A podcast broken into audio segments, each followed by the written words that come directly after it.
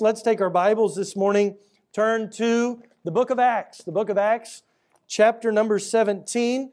Acts chapter 17. I am just excited this morning to look at just six verses of Scripture. My math was off in the nine o'clock service. I said five verses of Scripture, but I realized 10, 11, 12, 13, 14, and 15 is actually six verses. I know that's terrible, but um, that's what you have to work with this morning. And I apologize, evidently that extra hour of sleep didn't help me, so it took two services to get that. But let's read. I'll read out loud, you follow along. Acts chapter 17, verse number 10. And the brethren immediately sent away Paul and Silas by night unto Berea, who coming thither went into the synagogue of the Jews. These were more noble than those in Thessalonica, in that they received the word with all readiness of mind and searched the scriptures daily whether those things were so.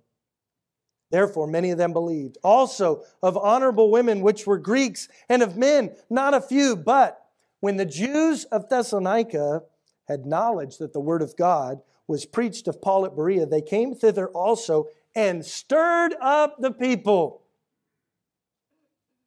And then immediately the brethren sent away Paul to go, as it were, to the sea. But Silas and Timotheus abode there still. And they that conducted Paul brought him unto Athens, and receiving a commandment unto Silas and Timotheus for us to come to him with all speed, they departed. If you underline in your Bible, I would encourage you to underline verse number 11. That's where we're going to focus a lot of our time this morning. These were more noble than those in Thessalonica, in that they received the word with all readiness of mind and searched the scriptures daily whether those things were so. Notice, because this next phrase in verse number 12 is where we get our title for the message this morning. What was the result of them receiving the word with all readiness of mind and searching the scriptures daily to see if those things were so, it says in the very next phrase, therefore, many of them believed. I want us to spend the next few minutes thinking about this idea of becoming a believer. Becoming a believer. Belief means a lot of different things to different people. Some people think, well, belief means I just know about something. But I would argue with you this morning, not in a mean spirited way, but I think you're wrong if you think belief is just knowing about something.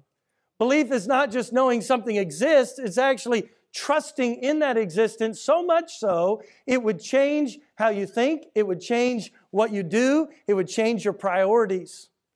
Real belief, the book of James tells us, faith without works is dead, being alone.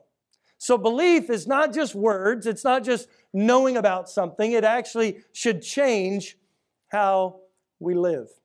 Now, this past week, if you're an Astros fan, was a sad week. We struggled in the whole World Series to put the bat on the ball. But I will tell you, if you became an Astros fan this week or you especially stopped being an Astros fan this week, then we would all argue that you are not a true believer. You are not a true fan of the Astros if them losing the World Series would stop you from cheering for them. You know, when I grew up here in Houston in the 80s and 90s, the Astros were terrible. We were terrible. Every year we were terrible. And it was just every, every year we'd lose again. We had no real prospects of even going to the playoffs, it seemed most years. But I still cheered for the Astros. Why? Because they're my team. It's where I grew up. It's, it's who I love. It's who I cheer for. And if you cheer for a different team, that's fine. But you understand what it means to believe in something when it comes to a sports team. I wonder if we understand that when it comes to our relationship with God. Here in Berea, these people believed but they believed for a very specific reason, and their belief was demonstrated in the way that they conducted themselves. Now, we're going to get more into that in a moment. I want you to go back with me, though, to notice how Paul came into the city of Berea in the first place. We've been walking through the book of Acts step by step, and so if you're just joining us, understand Paul is on a missionary journey. He has a team. Silas is with him, Timothy's with him. At this point, Luke has now joined up with him, and they're traveling from city to city, place to place, taking the gospel. And God often used persecution to move them from one point to the next. Now, I don't know about you, but I don't like difficulty. I don't like hard things. I like my life to be easy. I would love to wake up every day and just eat breakfast in bed and just not to get out of bed at all. Have somebody just make the bed around me and I could just lay there and be comfortable all day, get up when I want, go work up when I want, go do whatever I want, whenever I want. That's what our flesh wants. That's natural for all of us. But that's not real life. In fact, Jesus said, In this world you shall have persecution. Paul and Silas experienced, and others that walked with them, they experienced regular persecution as they went from place to place. It had just taken place in Thessalonica. They were preaching, they were serving, they were ministering, they were loving these believers who were trusting in Christ. And then the unbelievers started stirring up the city against Paul and Silas and Timothy. And so they had to sneak out by night. We noticed that back in our text in verse number 10. And the brethren immediately sent Paul and Silas by night unto Berea. I want you to know there's a difficulty in doing right. Doing right is not easy.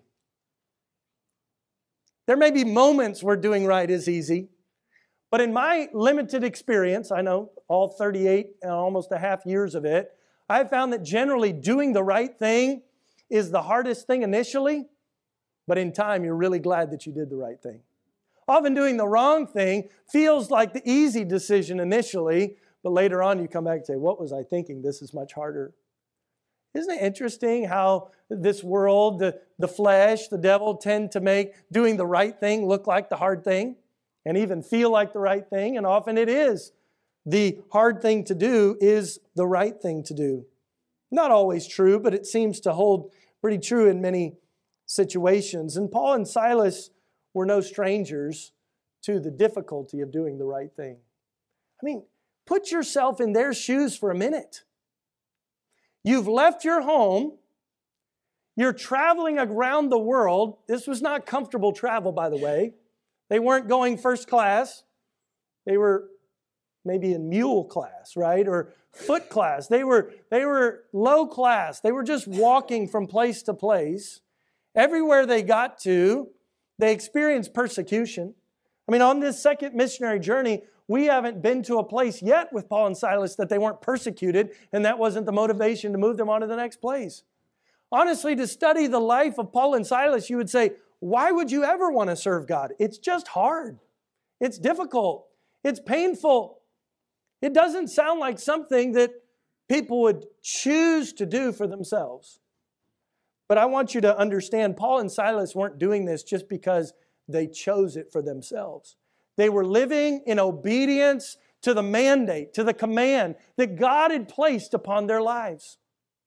He had given them, as He has given to us, the great commission to go and share the good news of Jesus Christ to go and to make disciples, to baptize them, to teach them to observe all things. And again, you step by, okay, God told me to do it, but why should I do it? Well, Paul wrote about it in Romans chapter 12, verse 1. He said, I beseech you, therefore, brethren, by the mercies of God. Because of what God has done for you, He's shown great love to you. We ought to love Him in return. And true love is not conditional love. True love loves the other person in sickness and in health, for richer, for poorer. If I only loved Shandy when we, if she had a lot of money, or if I had a lot of money, then we wouldn't be in love very much. If I only loved her when she was healthy and strong, then you'd say, You don't really love her. Then I would ask you this morning do we really love Jesus? Or do we only love him when it's easy? Do we only love him when it's comfortable for me? Do we only love him when he makes all of my wishes come true? What about when it's difficult? What about when it's hard? See, true love loves in both places, loves in both ways, because true love is willing to do right no matter what comes. Paul and Silas, they went to the next place, even in the face of persecution. They had to sneak out by night. They showed great character in their walk with the Lord. Somebody said the strength of your character can be measured by what it takes to stop you.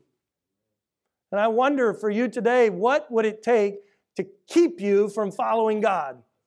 The sad thing is, in our world, for many people, it's not much. It's not much.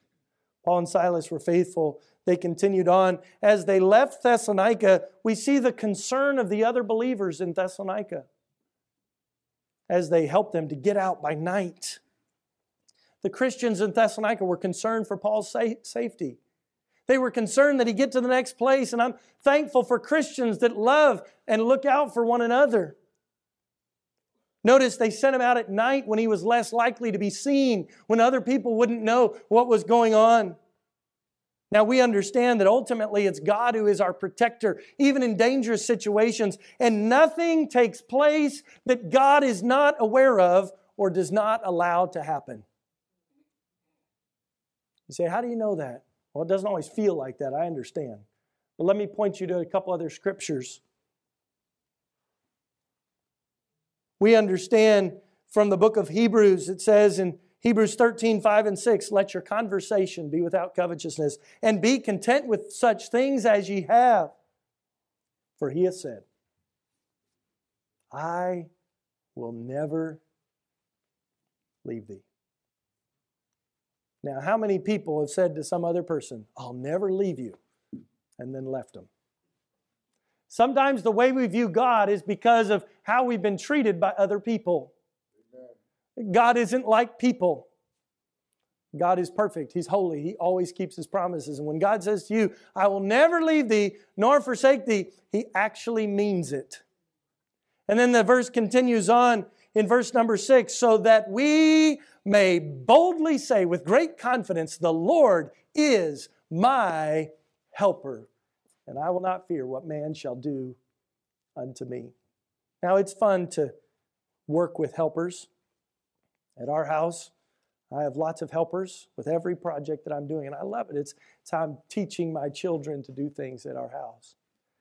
In fact, we have a tradition at our house each year as we get towards the month of December, and I have other little boys come and help my boys as we like to put up some lights on our house. It's become a little bit of a tradition. And a couple years ago, we had even some extra boys there helping, and the moms were somewhere else. My wife was gone, the other moms were somewhere else. I don't remember where everybody was. And I said, It'll be fine. I've got lots of help. Well, as I was setting up the ladder on the house and moving things around, some of the boys were running around, different things were going on, and I had to very quickly move the ladder from one place to the other. And I got this big extension ladder, and it's up there in the air, and I'm all by myself maneuvering it around. Probably not the wisest thing to do. And one of the boys did something, uh, so I had to put the ladder down quickly. And as it came down, it pinched my fingers so hard. And I got one of those, you know, big black bruises under my thumbnails. Very uncomfortable for a long time. I think my nail even fell off. You know what I'm talking about. You say, well, you had help but it wasn't that good. Sometimes the helpers in this life are not as helpful as we'd like them to be. But when the Lord says He's your helper, what an encouragement that is. Sometimes we view helpers as those who kind of come behind, those who are weaker than us, those who are less capable than we are. Yeah, they're helping us, but it's really us doing the work. My friend, in the Christian life, it's not you doing it, it's Christ who does it through you. He's our helper. It almost makes it sound like we're actually really doing something. Oh, we can do nothing without Him. I'm so thankful today that the Lord is my helper. And because of that fact, I'm not afraid of what man shall do unto me. Our world is full of fear right now. Fear over so many different things. My friend, don't be afraid. If you know Jesus Christ is your personal Savior, the Lord is your helper. We also understand God's work here, even in difficult circumstances, when we look at the life of Job. In Job chapter 1, verse 9, the Bible tells us that Satan came before the Lord. And he said, Doth Job fear God for naught? Hast thou not made an hedge about him and his house, and about all that he hath on every side? Thou hast blessed the work of his hands. Of course, Job's going to follow you. You've made it easy for him.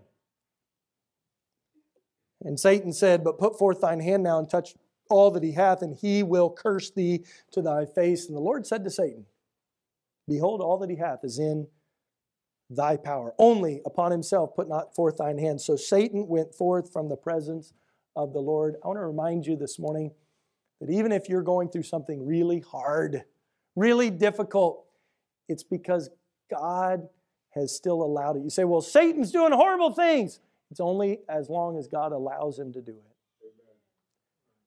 And God is still with you, and He's still your helper. You don't have to be afraid. Greater is He that is in us than he that is in the world. We see the concern of the believers for Paul and Silas as they sneak them out by night. We see the difficulty of doing right, but I want you to notice as well the plan of God in all of this. Because from the human standpoint, Paul was just being sent away from for his own safety. Remember, Jason and the other believers in Thessalonica had paid the fine for Paul. They had promised to help protect him. And so, from a human standpoint, it was like, get Paul out where he'll be safer. But from God's standpoint, he was sending Paul on to the next town to preach the gospel. We can't always see things from God's perspective. You see something difficult in your life, you see some struggle that's taking place, some hurt, some pain, some frustration. Say, What could God be doing? God knows exactly what He's doing. And God will use the good things, the bad things to all work together for His good, for your good, and for His glory, because God is in charge of the situation. Your disappointments are God's divine appointments. You may say, well, this didn't work out like I expected to. Guess what? It worked out exactly like God knew it would. I don't like my situation that I find myself in. Again, I think of this missionary journey. Imagine the testimonies Paul and Silas could have told coming back from the first missionary journey if our church goes on a mission trip, people come back from serving the Lord someplace else. We've done this when we did relief work and hurricane work and sharing the gospel in other places. We'll often get up and share a testimony of what God did. Can you imagine we got up? Well, every time we tried to share the gospel, people got mad at us. They threw us in prison. They beat us up. Yeah, this black eye, that's where it came from. No, we wouldn't. I, I can imagine. Can you imagine next year? Sign up if you want to go on the mission trip. No, I'm not going on a mission trip. I mean, can you imagine their, their testimony DVD video that they put together? Come and join us on the missionary journey. Get beat up for free. Spend many nights in jail. It's going to be awesome. But that wasn't their focus, was it? It was look what God did in the Philippian jailer's life while he was in prison. Look at how God transformed Lydia's life. Look at what God did as they went from place to place to place. See, from a human perspective, serving God may seem difficult, may seem hard, may, may not even seem worth it, but from God's perspective, God's moving you to the next place, the next time, moment by moment, day by day, right where He wants you to be. Be faithful even in the difficulties of doing right. Joseph, back in the Old Testament, he experienced this. His brothers hated him, sold him into slavery. He ended up working in Potiphar's house. Potiphar's wife tried to seduce him, and then when Joseph refused to fall to her, she lied about him, and he ended up in prison for over 10 years. But God was moving Joseph. First, he ended up in a pit thrown there by his brothers. Then he went to prison, put there by Potiphar and Potiphar's wife. But he went from there to the palace. And in the palace, as Joseph was overseeing all the work to take care of the food so that the nation of Egypt and other people around, including his own family, wouldn't starve during an enormous famine that came about, Joseph made this statement in Genesis 50, verse 20. But as for you, ye thought evil against me, but God meant it unto good. To bring to pass, as it is this day, to save much people alive. Boy, that sure brings into focus that the Lord is my helper, and I will not fear what man shall do unto me. Yes, you meant it for evil, but God meant it for good. So you're saying that God can use cancer for his good? Last Sunday, we got to hear from a preacher who said, I'm thankful that I got cancer. Can God use difficulty for good?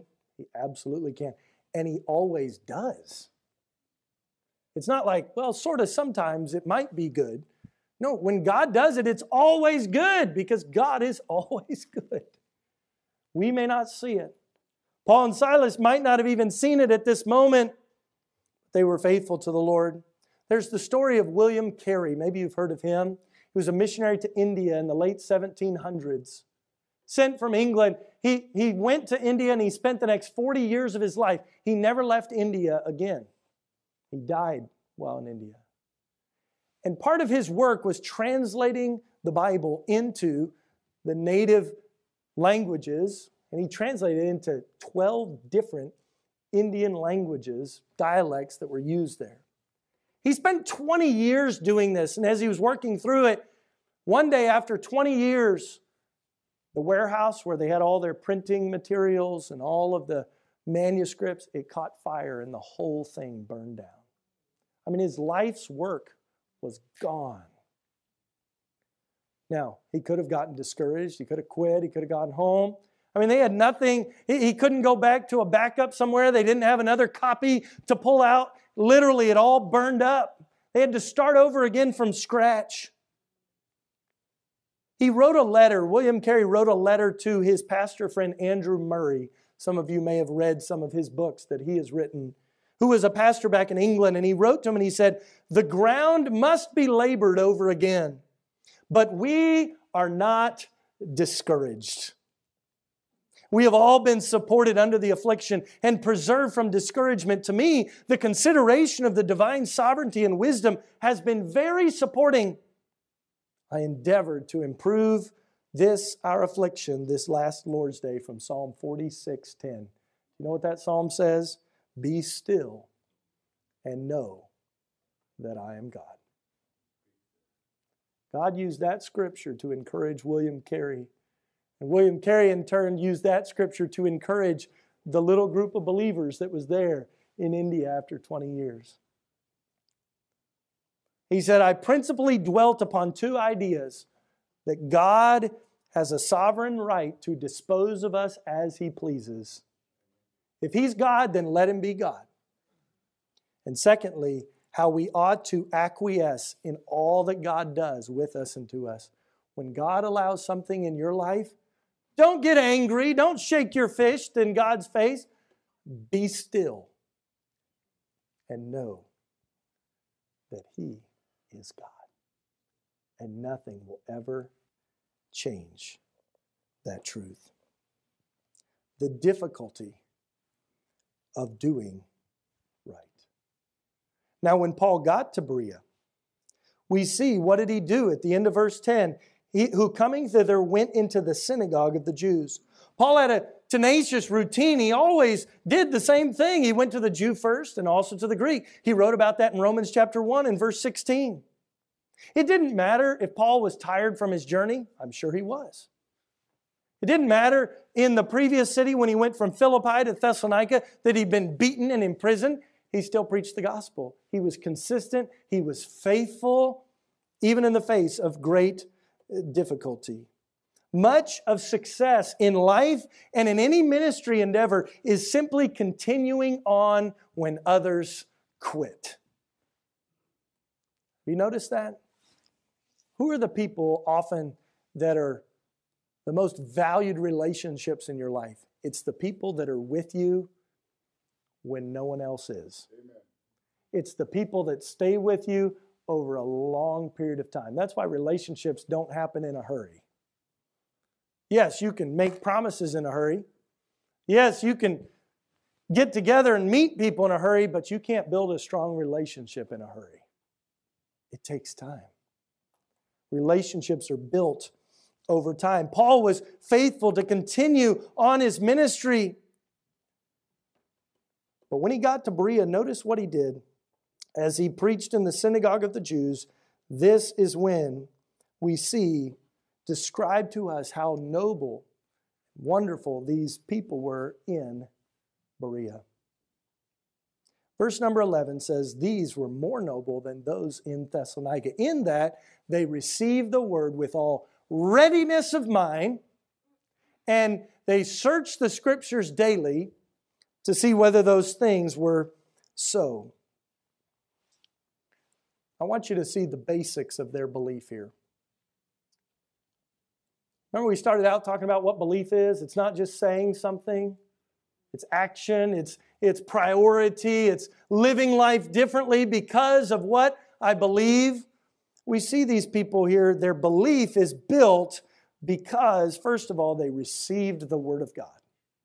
This word to receive in the Greek is, has an emphatic usage to it that demonstrates how important it was to them to receive, to hear it, and it was to benefit themselves. You know, there's different kinds of receiving. Like I could say, Boy, this is really good. I hope, I hope Brother Joe's getting this. Well, that's not receiving it for me. That's me trying to receive it for him. Doesn't work. You've noticed that, right? Because you could be sitting there and God's just working in your heart, and you look at the guy over there and say, Well, I wish, I wish he would hear this. Everybody has to receive for themselves. When you come to church, you can't be dependent on someone else receiving the truth for you. You have to come to receive the truth for you. When you open your Bible to read it and study it for yourself, you can't just take what someone else has received. You've got to receive it for yourself. That's the importance of reading and studying God's Word for yourself. Some people think, well, if I just sort of hang around it, I'll, I'll pick up on it from time to time. Hey, children, teenagers, it's easy to think, well, I just grew up in church. I was around it my whole life. Yes, you might know the right language. Yes, you might know how to look the look and talk the talk and but if you've not spent time receiving it yourself in your own mind, really actively leaning in and listening, saying, What is God trying to teach me today? I would say this challenge is so important, especially if you've been a believer a long time. I, I know, and I've seen it in our church, many who have come to Christ, even over the last few months, have such a hunger for the Word of God. They want to read it, they want to study it, they want to get together with others. People even coming up to me this week, people are just new in our church saying, Pastor, I'm learning so much, I'm growing so much. Why? Because they're ready to receive the truth, ready to receive the Word of God. But the danger is, over time, it just becomes old habits. It just becomes noise if we don't continue to lean in and listen.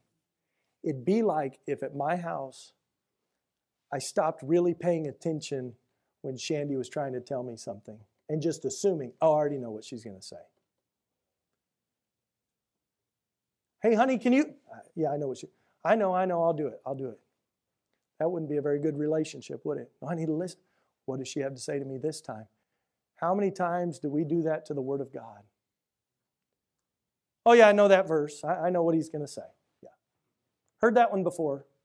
Oh, yep. Turn into that passage. I know what is going to be preached on today. I'm already doing that in my life. So I, this one's not for me. I hope they hear it over there, but this one's not for me. I got that one. Listen, if it's the Word of God, then every time it's open, God has something for you. And it doesn't even mean the preacher has to be that good. Because God's word is amazing. Sometimes it's easy, I know. There are days I'm probably better than other days. There are days I have more energy than other days. There's days when maybe I stumble around more than other days, but I sure am thankful if we'll just open the Word of God and read it and study it and learn it, if we'll receive what God has for us, we can learn and grow. Part of the reason they believed was because they were willing to receive the truth. And the Bible says here they were more noble.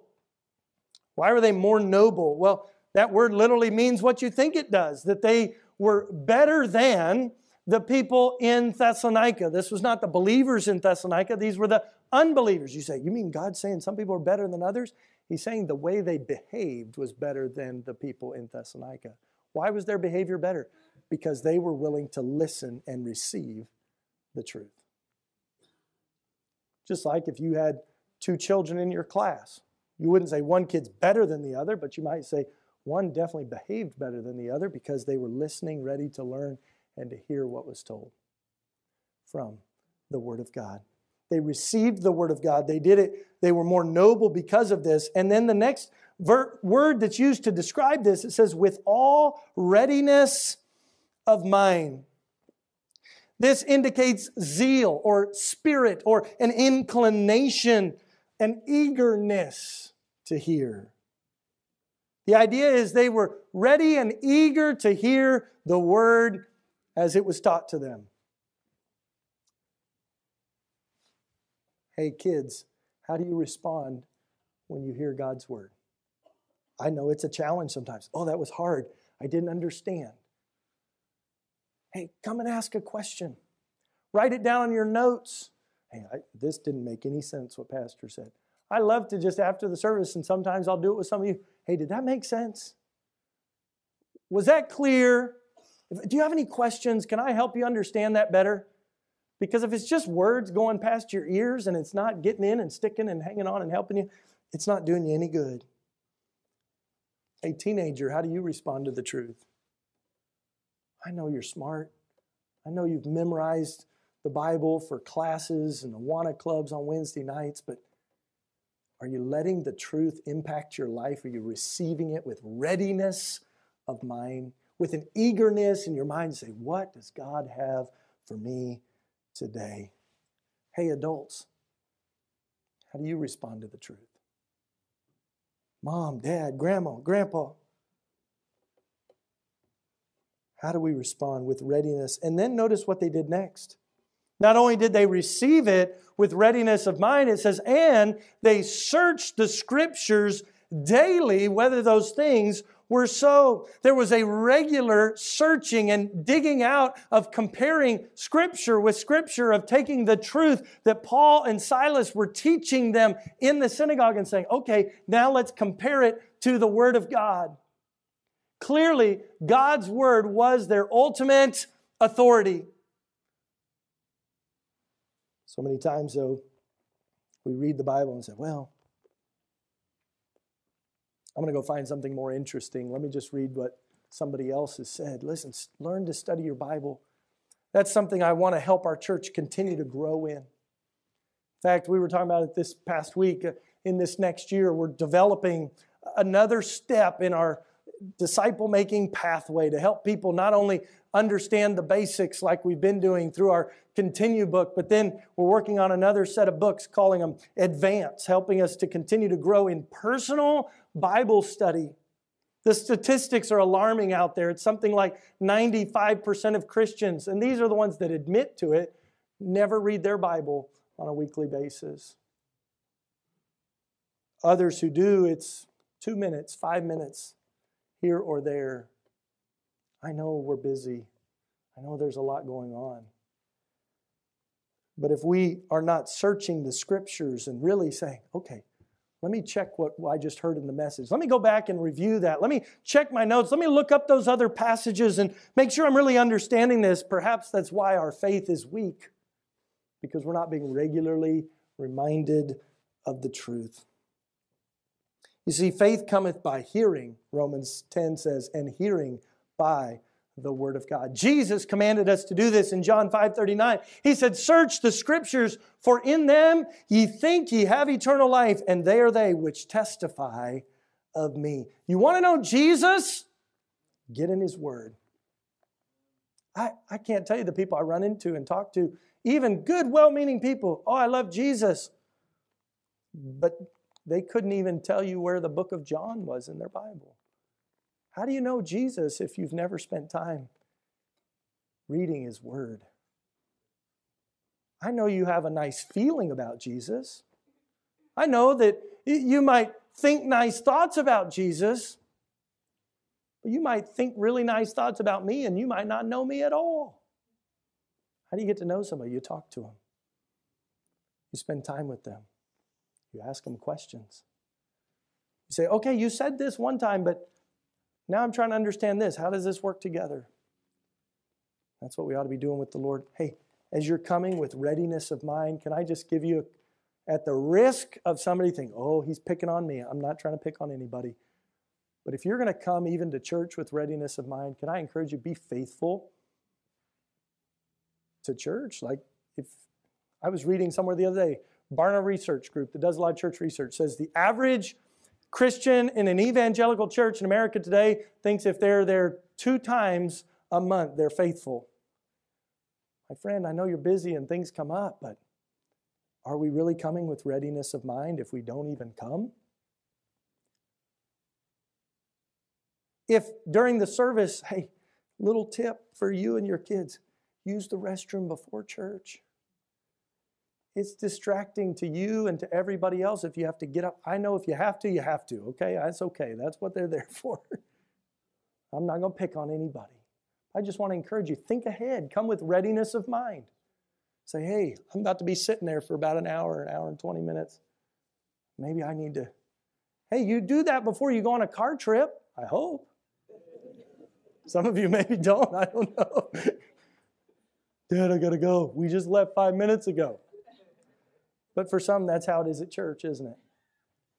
I mean, service started 10 minutes ago. Everybody's making their way to the back.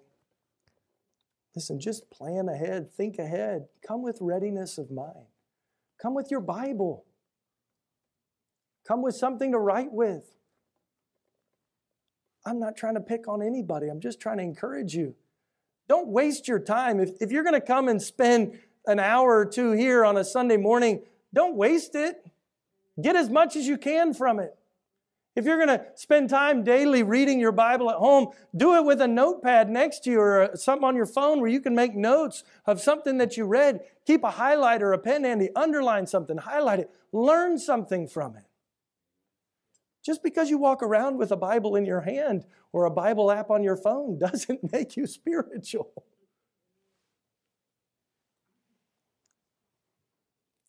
Let's have readiness of mind to hear the word and to search the word. Now, I want to bring it back to our text here because even in doing all of these wonderful things, we see in verse 12, therefore, many of them believed. Many believed. And this was a real belief. It was a belief that changed their life, changed their action, their attitudes. Says, also of honorable women which were Greeks, and of men, not a few. It's interesting in the book of Acts how it seems like a lot of times it's the ladies who believe first. The men, well, not a few. You know, some of them, and more here than in than in uh, Philippi, believed. Ladies, I'm so thankful for so many of you who have such an evident walk with the Lord. Sometimes, as men, you show us up. God's called us to be leaders in our homes and to lovingly point our families towards Jesus. Men, don't, don't let your wife take the lead. If you've got a godly wife who's leading in her walk with the Lord, praise God for that. But don't just hang back and expect her to be the one to pull you along spiritually. That's not what God designed. That's not how God designed it to be. I think it's a beautiful thing when you see a couple where husband and wife are walking with the Lord together No, they're not fighting with each other over who's in charge. He's not, get behind me, I'm leading you. No, it's not anything like that. It's just faithfully encouraging one another because you know what? There are days when I wake up and I feel less spiritual or I'm just struggling with something. Shandy encourages me and says, hey, be all right. And there are other days she's not feeling as good and I can say, hey, honey, it's okay. Let's pray about this. Let's work through this. You can encourage one another in that. But may we lead our families to the Lord. As they were faithful in this, many were believing, but it says in verse 13, but when the Jews of Thessalonica had knowledge that the word of God was preached to Paul at Berea, they came thither also and stirred up the people. You ever read these things and think, didn't these Jews have anything better to do with their time? They lived, the distance between Thessalonica and Berea is about 45 miles away. That's a long way, especially when you don't have a car. I mean, where are we talking? From here, 45 miles away, if you're going north, that's past Conroe.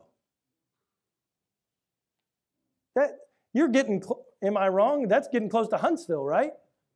Maybe not quite that far, but it's a long way. I don't go up there for anything, and I have a car. These guys, they just hear the word of God being preached. They don't like it. They load up. Listen, there's animosity towards the truth. This is the third point in your note the adversaries of truth. Sometimes it almost doesn't even make sense how adversarial people are towards the truth. You go, I'm not trying to hurt you. I'm trying to help you. I'm just trying to share Christ with you. I don't like that at all. Don't do that here. Say, man, can't you find something better to do with your time? Listen, don't be surprised. This world, your flesh, the devil, they hate the truth. I like what Ephesians 6 reminds us when it says, We wrestle not against flesh and blood, but against principalities, against powers, against the rulers of the darkness of this world, against spiritual wickedness in high places. Don't be surprised when you face adversaries. There were those who heard about the preaching of the word. I think this is an interesting thing to point out because there are those who hear the truth and reject it and do whatever they can to stand against it, but keep on sharing the truth. Where would Paul have been had Stephen not been sharing the truth? Paul rejected it that time, but he received it later. How many of you received the truth the first time you heard it? How many of you maybe rejected it quite a few times? So they heard it, they rejected it, and then they worked to hinder the preaching of the word. We don't know exactly what these Jewish leaders were doing, but it seems as if they were sending people from town to town, trying to determine where Paul was so that they could work against him. Hey, isn't it amazing how there are people in this world who are true believers when it comes to wickedness, even more so than many Christians are true believers about their own faith? You see, we wonder why the different agendas get pushed so hard. Like we had the group here from Love Life this week that's working to stand for life for unborn babies in our community, and we're looking forward to working more closely with them. Why do people hate what they're doing? And many will fight even harder against them than even some Christians will fight in favor to help them to try to share the truth. I've, I've really come to the place in my life where I, I, I just believe everybody is a true believer in something. The question is not whether or not you're a true believer, it's what are you a true believer in? And the way you'll know is by your actions. These people stirred up people against Paul. Jesus said it this way in John 15, 18 If the world hated you, you know that it hated me before it hated you. Don't be surprised. Now, again, here we are, six short verses, Paul at Berea, and now he's already having to get on to the next place. And Paul, from a human perspective, this doesn't seem like very successful ministry. Just off to the next place. Everybody wants to kill Paul wherever he goes. What's wrong? Nothing. God's just working out his plan. From a human perspective, Paul had to leave behind the people there and go on to the next place. But from a heavenly perspective, there was another church planted that didn't exist before. God was moving Paul on to Athens. And if you come next Sunday, you'll hear an amazing message that Paul preached standing at the top of, or on the side, or wherever he was there on Mars Hill, surrounded by all those altars for all those false gods. Remember the one that was made to the unknown God? Paul said, Let me tell you about him. And what happened in Athens, really the pinnacle of education and philosophy and debate at that point in history. And God put Paul right in the center of all that. And he preached the gospel. And even there, people trusted in Jesus Christ. One of them, he was known as an Areopagite, which meant that he was somebody who just spent his whole life worshiping all those false gods right there on Mars Hill. And even he trusted Christ. And a pagan idol worshiper. God saves all kinds of people. And it's incredible. When you look around the room this morning, you know God saves all kinds of people. You may not know everybody's story in here. I don't know everybody's story in here, but God does. And God's brought a whole bunch of different people here from a whole bunch of different places because that's what God does. Because God is at work in this world to change people's lives through the power of the gospel. Christian, He hasn't put you out here to do it on your own. The Lord's your helper. But if you're going to be a true believer in Christ, a true follower of Christ, as Jesus Christ said in, in the book of Luke, if you're not willing to forsake all, then you can't be my disciple.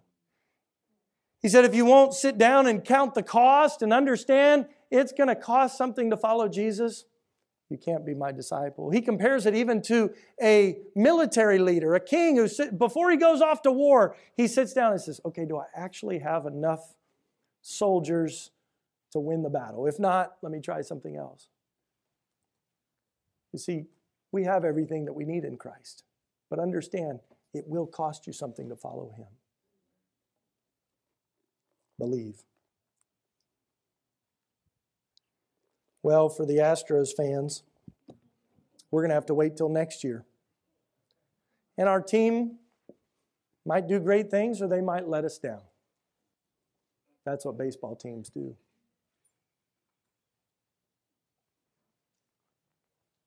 And isn't it interesting that even with something as simple as a baseball team, next year people still show up? Because they went to the World Series this year, they'll probably try to charge even more for the tickets next year. I was at the store the other day looking at t-shirts. 40 bucks for a t-shirt. There's some true believers in the Astros. I'm not a true enough believer to spend 40 bucks on a t-shirt. I buy the cheap ones off Amazon for like $8 and wear those. And if we do it for the Astros, how much more should we be willing to do it for our Lord? When the Astros might let us down, Jesus will never let you down. Astros will do wrong sometimes. Jesus never did anybody wrong. Astros have never given you anything more than a good time. Jesus died on the cross for your sin to give you eternal life you're here this morning and you've never trusted Him, I want to invite you today. Call to Him, confess your sin, trust in Him. He will forgive you, He'll save you. And if you know Jesus Christ, let's walk with Him. Let's search the Scriptures. Let's receive Him with readiness of mind. That we could be faithful believers that no matter what comes in this world, I know what the truth is. Yeah, this world's trying to give you all the counterfeits, all the counterfeit Jesuses out there, all the false teachers out there, all the truth that maybe I'm not sure what it is. Hey, God's given us everything we need right here. Let's dig it out, let's search it out, and let's live it out for Him. I said this Wednesday night after our busy conference and people from out of town here. So, you know, conferences, I enjoy them. It's fun. You get a lot of different people together. You get to have a lot of talk, and man, we ate great. Larry's barbecue was off the charts again, as it always is. Sister Teresa with her tacos, man, those were incredible. We just we had such a great time. But you know what? The ministry is just day by day, moment by moment. Living for Christ is everyday living. It's when you get up tomorrow to go to work and it'll be daylight when you wake up. And then when you're about to get off work, it'll be pitch black outside because that crazy time change. And you'll drive home in the Houston traffic in the dark. And you'll feel grumpy about it. And you need to say, Lord, you did this for a reason, so I'm going to trust in you. You're going to have some news happen tomorrow, perhaps, that you weren't expecting. What are you going to do with it? I would encourage you to go search the scriptures and say, Lord, what do you want me to do with this? You have no idea what's going to happen tomorrow or even the rest of today. But we do know who's in charge of it all. Some of you are going to have some really great joys this week. Some of you are going to have some deep sorrow this week. It's just how the days go. But the Lord's our helper. You don't have to be afraid what man shall do unto you. Question for us as we close Are you walking with Him? Are you walking with the Lord? Do you know Him? Or you just know about Him? Don't let this hour and a half of sitting here this morning be your only encounter with Jesus this week. He'll go with you. You can read His Word. You can pray through His Spirit. He's interceding for you at the right hand of the throne of grace right now. And as we close this service, we're going to have a time of prayer. We call it an invitation. It's just a time to invite you to say, okay, Lord, whatever it is God's been speaking to your heart about, say, all right, God, I'll, I'll do that. Now, you make a commitment with your mouth, but then you got to go out of here and live it with your life two different things. But it's a step. So this morning, if whatever God's spoken to your heart about, I would ask you to take that step of obedience, of confessing whatever it is to God that you need to confess to Him and trusting Him. Let's bow our heads right now. Lord, help us to follow you in obedience. I'm thankful for the example of those in Berea who were more noble because they received the word with all readiness of mind and searched the scripture daily to see whether those things were so. Lord, may we be like those believers, true believers, who receive your word, who obey your word, and continue to grow in you, grow with you step by step to be more like Jesus every day. Father, if there's somebody here today that you've been working on their heart, probably for a period of time in their life, showing them their need of a Savior, I pray that they would trust in you. Lord, many have come today with their own burdens, some that none of the rest of us may know about, but you can see the heart, the need, the struggle. Pray that today they would give that to you. That we could help them to search the Scripture to find the truth that will encourage them as they go from here to live for you. Lord, we pray that you would bring us back to this place in an even closer relationship with you than when we leave today. In Jesus' name I pray. Amen. The piano's going to play. If God's spoken to your heart this morning, God's challenged you about something, don't chalk it up to the skill or the lack thereof of the preacher. Just Acknowledge what God is doing. Ask Him to help you. Follow Jesus. Don't turn back. Jesus' name.